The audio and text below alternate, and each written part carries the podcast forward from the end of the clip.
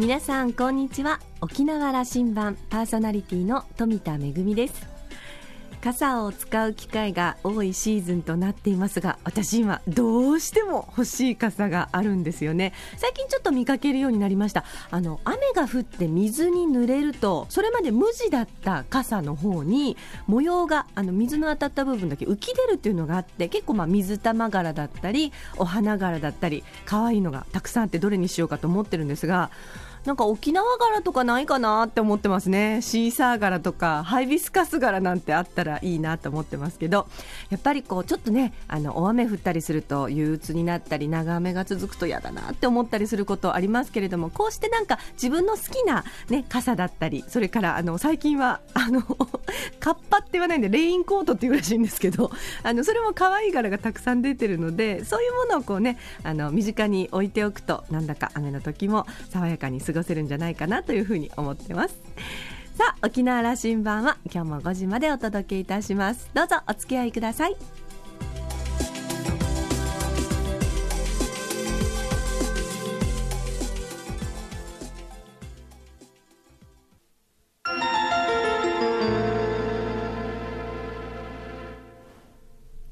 那覇空港のどこかにあると噂のコーラルラウンジ。今週は元沖縄大学教授の尾形治さんとラウンジ常連客で沖縄大学地域研究所特別研究員の島田克也さんとのおしゃべりです。尾形さんは1946年生まれ熊本のご出身です。中央大学を卒業後文化放送に入社。制作ディレクターや報道記者を経て国際報道番組チーフプロデューサーを担当しテヘランアメリカ大使館占領事件の取材で文化放送社賞賞を受賞されました。1997年に退社後沖縄大学人文学部国際コミュニケーション学科の教授に転身しメディア論などの教鞭を取りながら地域研究所の所長も務められました。今年3月に沖縄大学を退任。現在は NPO アジアクラブ理事長を務めていらっしゃいます。さあそれでは島田さんとのおしゃべりを聞いてみましょう。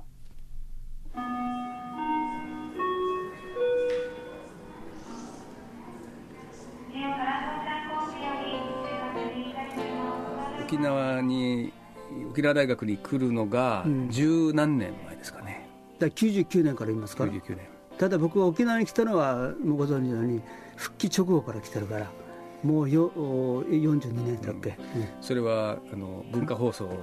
文化放送の時、ね、そうそうそう取材の立場で取材の時、ね、取材と称してあの本当は来なくてもいいのにわざわざ来てみたりとかね、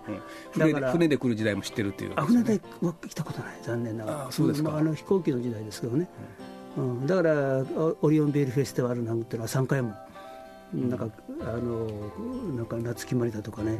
前田美バリとかねベンチャーズとか連れてきたりとかなんか派手にやってましたよ。そういう時代もあります。あの話どんどん飛ばします今日は、うんあの、えーその中曽根康弘の話が出てきましたから、うんはいはい、まだ97歳で存命ですよね。存命ですよね。ね。あのまだあの冴えててね、うん、ちゃんと日本の今のシーンにも、うん、今でも発言しますし、うん、で尾形さんも、あの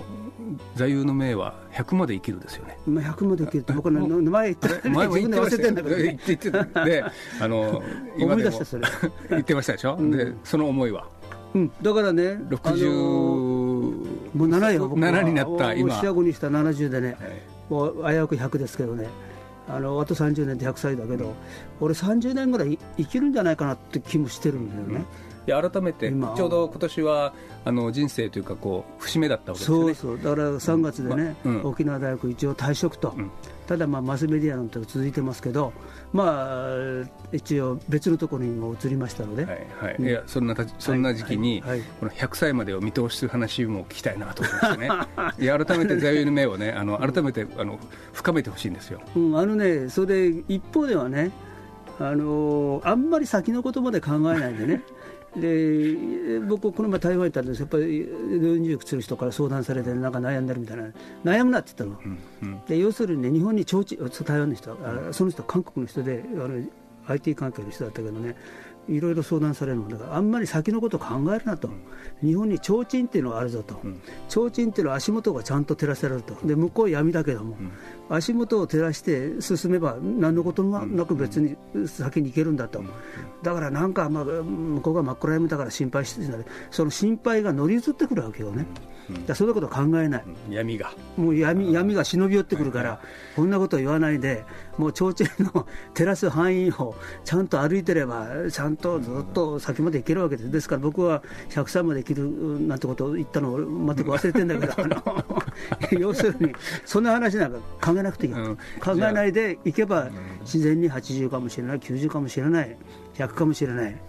寿命は尽きるまで楽しく生きればいいとこういう話よね。67歳のじゃあ岡田さんは、70ぐらいまで見えてれば提灯の先ぐらいまででいいんだということですなそこまでは見えてますだって明日だって見えないわけでしょ？そんなこと考える必要がないってあんまり。尾形先生のいいところ尾形さんのいいところは、まあ、幸せそうに見えますよね。あの悩みはある。いやもちろん深刻な顔して縦じわ寄せてねやってる部分僕はあると思うけどそれはちょっと失礼な話よねあんまり人と対するときに。人と対するときになんか俺ちょっと深刻なんだから近寄んなみたいなことだとまずいからやっぱり少しニコニコ笑って能天気にやってる方が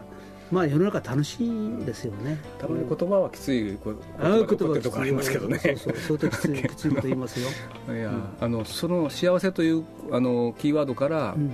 学会まで立ち上げられたでしょう。だからその立ち上げたっていうかこれまたねそそれ言い方違ったかまたなんかいや立ち上げたんですよやたりまた立ち上げることになったんだ、うん、あのそれは GNH 学会、うん、グロスナショナルハピネスといって要するに GNH って言いますけどね、はい、GNP はみんな知ってるわけよ。GDP とかね、はい。はい、国民総生産とかそういうのは知ってるんだけどそういうなんか数字で表せるようなね、なんか自動車いっぱい作ったら偉いかみたいな、こういう話ですよね。そうじゃない人間の幸せっていうのはちょうど違う考えを入れないとだめだろうと。いうことで、まあ、ブータンという国がねちょっとちっちゃな国ですけどそこがもう山の中ですよ、これが一番幸せナンバーワンとか言われて、まあ、話題になりました、ね、去年ね、あの国王夫妻が美しい姿で、あのそうそうそう。ビジュアル系の王族として来られてね、日本中ブームになりましたけど、うん、あれですよね、うん、両方握手してね、特に王女様、柔らかな、あまあ、お嬢様、女王様だね、非常に柔らかくて、ね、うん、西野明子に、美しい方でしたね、うん、あのよかったですよ、結構ね。でそれでそれで、うん、そこはあのチベット仏教の影響があってね、あの人が亡くなったら、四十九日後には必ず他のものに生まれ変わると、だから亡くなってもそんなにあの悲しむわけではないですよね。でまあ、そういうのをやっぱり行って取材すると、まあ、感じますよね。でその後たまたまペマギャルボさんってあそこの国王夫妻のずっと通訳を務めて、まあ、あのブータンの首相顧問なんだけどその人とお話してるうちに GNH 学会を作りましょうと、うん、日本 GNH 会、うん、でところで大勝さんあなたが会長によろしくって、うん、僕は会長じゃなくてあなたがなるべきじゃないって言って いやいやって言ってなんか向こうも僕よりちょっと年下のもんだからでその実況的精神かなんか知らないけど僕の方が年長なもんだからじゃあでも相当僕もちょこちょのとこありますからまあいいだろうと、いうことで会長に祭り上げられて、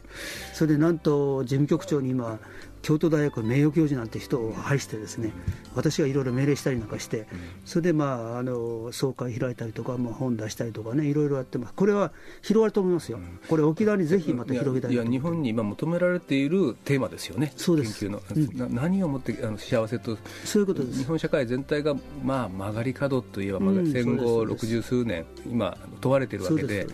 そのグロスハピネス幸せを求めて。あの小さな国があの幸せ度で言えば世界一なんだということを自負してるわけでしょ、うん、そうそうそう。あの片やそのいくら金儲けてもそういうことなんかなんか幸せになった気がしないと思ってだからみんな暗い顔してね東京なんか行くとみんな満員電車で暗い顔して乗ってるけどお前葬式帰りかって言いたいぐらいのね 人多いわけよね。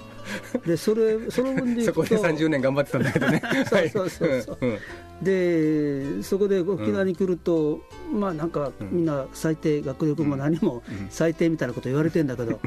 うん、これはじゃあ福岡ってそうじゃないわけよね、で南の方インドネシアとか行って田舎の方行ってみんな明るくやってますよね、ほんで何なのこれやって話を、おっしゃるのはね。あのその学力下の下のうん方、まあ学力はあんまり監視できないけどね。下の方。そうそうそうだから、はい、あの全部肥満度もダメ。離婚率なんとか。そうそうそう。飲酒運転はもうまるでダメ、ん。全然変わってない僕が来た時とね、うんうん何も良くなってない、はい、あのしかしながら幸せかと聞いたときにはもう幸せ。幸せそううん、あの東京より幸せでしょおそらく、うんただ努力しないっていうのは僕はいつも指摘してますけど。だからその、えっと話飛びますけど、熊本のあたりはねあ県知事が相当熱心になってますよ、で県民総幸福よりは県民あ県民総生産よりは県民総幸福といってね。やっぱり幸福というのをね一つ頭に入れ入れとかないとねえダム作ったりとかねなんかやったら GNP が増えるかもしれないけどねそうじゃないだろうっていう考えをね特に沖縄なんか一番唱えやすいところだと思ってるの僕はしかもみんながそれをある程度共有しやすい場所だと思ってるんですよね。熊本もね面白い県知事であの、はい、ねね、はい。学者で新しいことをこう出そうとしている方なんか成果出てきてますよね、沖縄もだからまああの本土に追いつかなきゃいけない時期をもうとっくに過ぎてるはずなんだけども、うんだからそのね北の方ばっかり向いてるとね、ろくなことないから、もうちょっと南の方を向いて、そういう意識になって久しいんだけどもなかなかこうあのその腑に落ちないとか全全体共有ができていかないっていうところが来てるうんからでしょうね、だから自信持ってやればいいんだけどね、これでいいんだって言って、自信持ってやるべきなんだけど、うん。そこがなんか、やれるようなことの指針をその学会で出してくださいよ。そうですね。モデルにして。そうですね。あの今、熊本とあの自治体でね27ぐらい確かその GNH っていうグロスナショナルハピネスを頭に入れながら、えー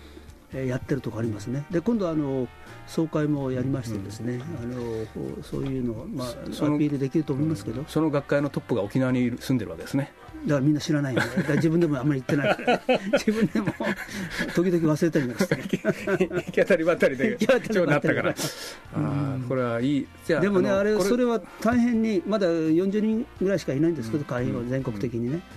あのそれは広がると思います、これから、逆に広げたいと思ってる人生の後半戦のあのそその座右というかもっと行き当たりばったりでどうでしょうか？うん、行き当たりばったりね、まあ、行き当たりばったりだけど、まあ、少しは考えながら。失礼しました、はい、であの今年節目のその沖縄大学の教授職を、あのこれはなんていうんですかね、えーとまあ退任がね。はいはい。うん勤め勤め上げられて、うんうんうん。さて新しい春の出発をなさっておられるけども、はいはいはい今日いただいた名刺は、うんうん。えー非営利団体これ NPO のアジアクラブ、そうです、アジアクラブってのは何することか、ここでもまた理事長でいらっしゃるけど、だから理事長ってのはトップですよ、えでなんかわけのわかんないなんかいっぱいしてるんだけど、えわけわかんない。はいはい。それでここはね、うん。あのスポーツクラブを一つやってますね、うんそれから文科省なんかの、例えばトップアスリートをいろんな学校に派遣したりとか、あのマジのマジの景色のいいところにあるそうです。ですよね。そうです。高速降りたところの,、うん。あの前市高校のところの、ね、そうです。体育館なんかのちょっとずっと上の方ですよね、そこでウェルカルチャースクールって横にあって、これが5500人ぐらい受講者いるんですけど、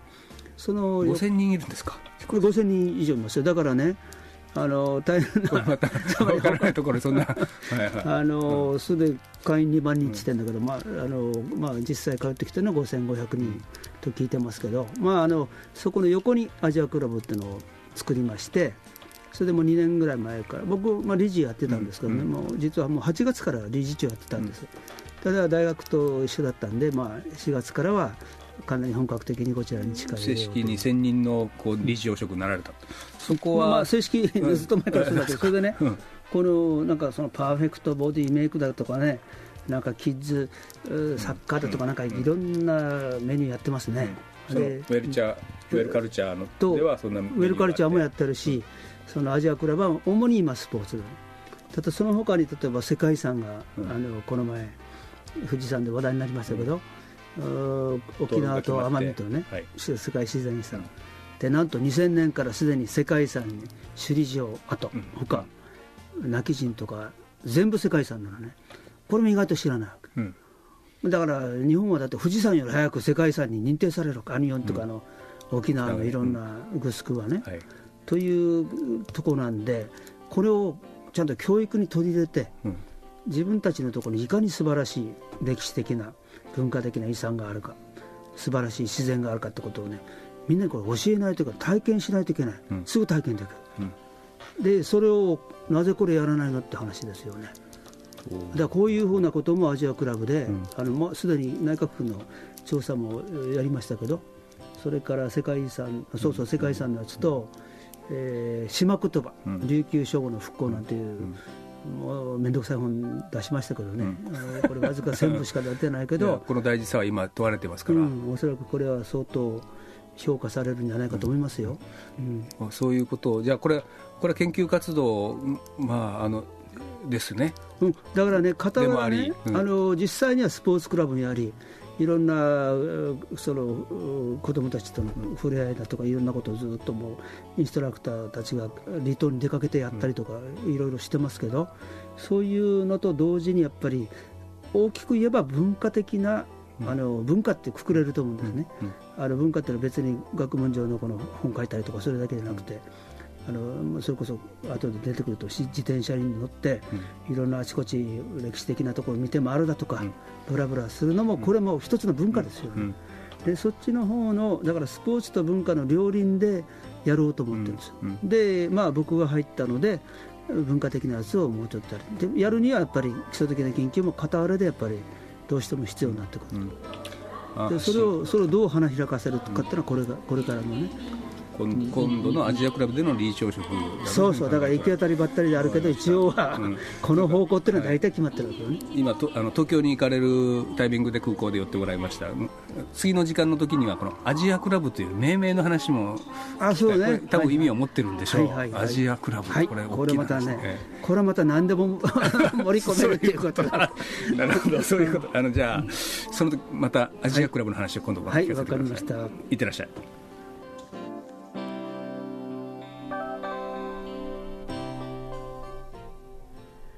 えー、尾形さんは沖縄大学で教鞭をとってる時にですねあの口癖は学生たちに島の外に目を向けなさい。外に飛び出していって、まあ、見聞をしてきなさいというのが、まあ、学生たちへの口癖で、えーまあ、沖縄の学生たちは情報量が足りないんだということをあの訴えていらっしゃいました。あの、まあ、メディア論などの教鞭をとっていらっしゃったのでインターンシップで多くの学生たちをマスコミに、えー、送り込んでいらっしゃいましたがかなりあの、ね、ご苦労をされて、えー、いたと思いますけれども今こうして、まあ、あの大学職を務め上げられまして新しいキャリアをスタートされた小形さんなんだかあの いつもあの本当に笑ってらして幸せそうなんですけどもますますあの岡田さん個人の幸せ度もアップしていらっしゃいますし、まあ、日本全体のねあの幸福度もみんなでやっぱりねあのいろんなこうねお金のことを考えるのも大事だけれども、えー、国民全体のこう幸福ということをちゃんと考えていこうではないかというのはとても共感できますね。あの先のこといろいろねもう経済のこととか考えたりいろんなこと考えるとね真っ暗闇が見えるよような気がしますけれども。でも自分の提灯が照らす範囲内をゆっくり、まあ、自分のスピードで歩いて行ってみようじゃないかというその言葉になんか私もとても勇気づけられたような気がいたします、えー、100まで生きるとおっしゃっていますので きっとあのこれからもいろんな分野でご活躍のことだと思います。今週のコーラルラウンジは元沖縄大学教授の尾形治さんとラウンジ常連客島田克也さんとのおしゃべりでした。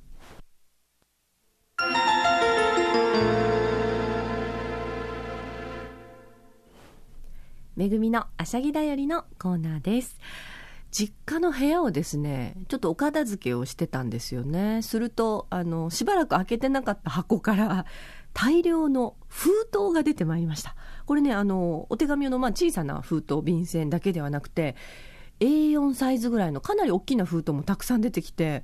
私はなんでこんなに封筒を買いだめていたのかなと思ってちょっとよくよく考えてみるとあそういえばと。あの今は本当にこうね、えー、メールがあの仕事のこうね、えー、情報交換の手段としてもう当たり前になって、まあ、いろんなこうデータがあっても、まあ、添付して送るのがどのお仕事でも結構あのねポピュラーになっているかと思うんですけれどもほんの10年ぐらい前までメールってこう文章だけのやり取りでちょっと重い写真データとか音源とか例えば私は舞台の仕事をしているのでその、えっと、映像なんかは重いデータってなかなか送ることができなくて例えば DVD にコピーしたり写真だったらそのまま現物だったりを封書で送ってたよなっていうことを思い出してそれも10年ぐらい前だからそんなに昔のことじゃないよなって思ったんですけれども今全くそういう封筒を使う機会がなくなったということはやっぱりそうもうデータ関係含めて全部こうネット経由であの情報交換ができるようになったと。非常に便利になって。であのエアメールの封筒もねあのあれですよ。白と赤と青のあの封筒なんですけどあれも大量に出てきてそれも今も海外の友人たちとのやり取りも全部もうメールになってしまったので全全くその封筒を使うことがなくなってしまったなというふうに思い出してやっぱりねあのそういう時代に今更戻れと言われてももうなかなかこの便利を経験してしまうと戻ることができないんですけれどもただ一方ですね未だにそういえばあるものだけは あの現物で送ってるなというのがあってそれやっぱり領収書請求書？それはあの印鑑が必要なのであのもちろんスキャンして OK っていうところもあるんですけどもダメなところは全部で現物を送るのでということはなんかこう私たち手紙のやり取りそのお金関係のやり取りだけ あの実物でやり取りしてるのかと思うとなんだかちょっと寂しい気もしてるのであの私はねあんまり字が上手な方ではないので割とこうメールで送ったりするのが好きな方ではあるんですですけれどもやっぱり時間のある時には手書きのねおはがきとかそうしたあの手書きの便箋でちゃんとこう気持ちのやり取りをするっていうのが今ほどねあの便利な時代だからこそなんかそういうことも必要じゃないかななんていうふうに思いました と言っても筆武将の私がどこまで実現できるかはちょっと不明ですけれどもめぐみのあしゃぎだよりのコーナーでした。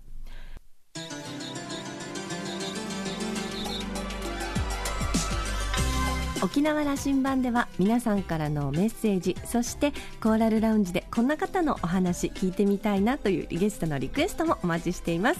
宛先は864アットマーク r 沖縄 .co.jp 864アットマーク r 沖縄 .co.jp です。懸命に沖縄羅針盤と書いて送ってきてください。お待ちしております。それからネットで沖縄羅針盤と検索してホームページへもどうぞ。ポッドキャストでいつでもこの番組が聞けるほか私のブログやコーラルラウンジ常連の島田さんのブログにもリンクしております。沖縄羅針盤今週はそろそろお別れのお時間です。パーソナリティは富田恵でした。それではまた来週。